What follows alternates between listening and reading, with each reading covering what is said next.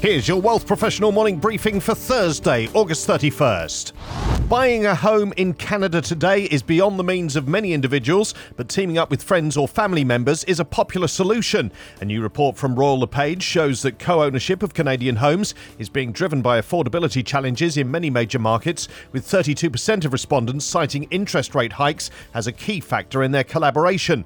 Of those who own a home with someone other than their spouse or significant other, 89% do so with family members, while 7% have teamed up with friends and 8% have bought with someone who's not a friend or family member. Many of the co owners live together in the home, 44%, while 28% co own but do not cohabitate, and 6% said that none of the co owners live in the property, which has been bought for investment or recreational purposes. The decision to live together, including co owning a home, is a decision increasingly made for financial reasons. Three quarters of co owners said that affordability was a major motivating factor in their decision to co purchase their property, rising to 83% of those aged 25 to 34, and 49% said they would not have been able to buy a home on their own. Two thirds of survey respondents said they co own a detached family home, a segment of the Canadian housing market that saw a rally in the second quarter, while 19% share an attached home, such as a townhouse or semi detached property, and 13% share a condo or apartment.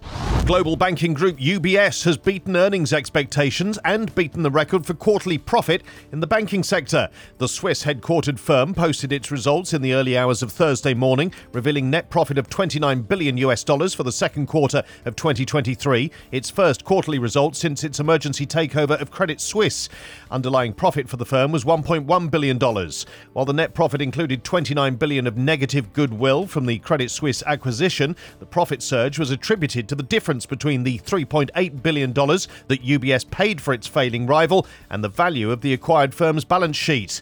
The modern record for US and European lenders' profit was previously held by JP Morgan Chase & Co, which reported $14.3 billion in the first quarter of 2021. Among the bright spots in the results was UBS Global Wealth Management, which recorded its highest second quarter net new money in over a decade at $16 billion, with momentum carrying over into the third quarter. The firm also reported that the Credit Suisse franchise was now broadly stabilized with net deposit inflows of $18 billion. UBS says that the integration of the two banks will be done in stages, however, this will come with some pain. Reuters reported Thursday that there'll be a total of 3,000 job losses, with 1,000 redundancies resulting from the integration and another 2,000 from restructuring. Canadians are doing what they need to as the cost of living continues to stretch their household budgets. Despite inflation starting to ease, higher everyday expenses are demanding more of incomes and depleting savings, which can lead to cash flow problems. But a new report from TransUnion shows that credit is being leveraged to increase consumers' liquidity in the short term, although building up higher debt burdens could be risky, especially if interest rates remain elevated. The firm's Q2 2023 Credit Industry Insights report reveals that the rising consumer demand for credit for liquidity purposes is rising consistently. The report is a measure of consumer credit health trends, focusing on demand, supply, consumer behaviour, and performance. It rose 1.6 points year over year in June to 106. This was in line with pre pandemic levels. The share of Canadians having outstanding credit balances increased by 3.3% quarter over quarter, but spiked almost 9% year over year for subprime borrowers. Average balances also grew, led by card balances at just over $4,000, up 9% from the prior year.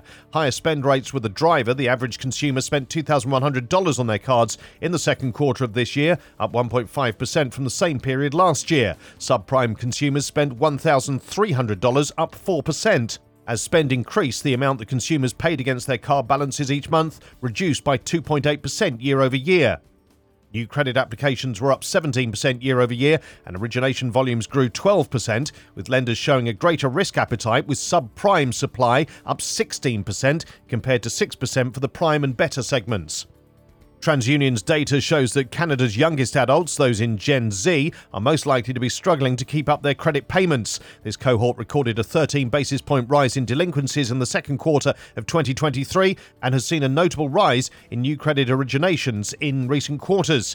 Experiencing rate hikes for the first time, many Gen Zs will have suffered payment shock. Although Canadian consumers are showing resilience overall, there is concern that debt levels will cause further increases in delinquency rates as current macroeconomic conditions persist. These stories in full at wealthprofessional.ca and in our newsletters. Plus, are investors hoping against recession and market slump fooling themselves? Could music royalties be the key to recession proof portfolios? And how can clients with kids bust back to school season stress? For Wealth Professional Canada, I'm Steve Randall.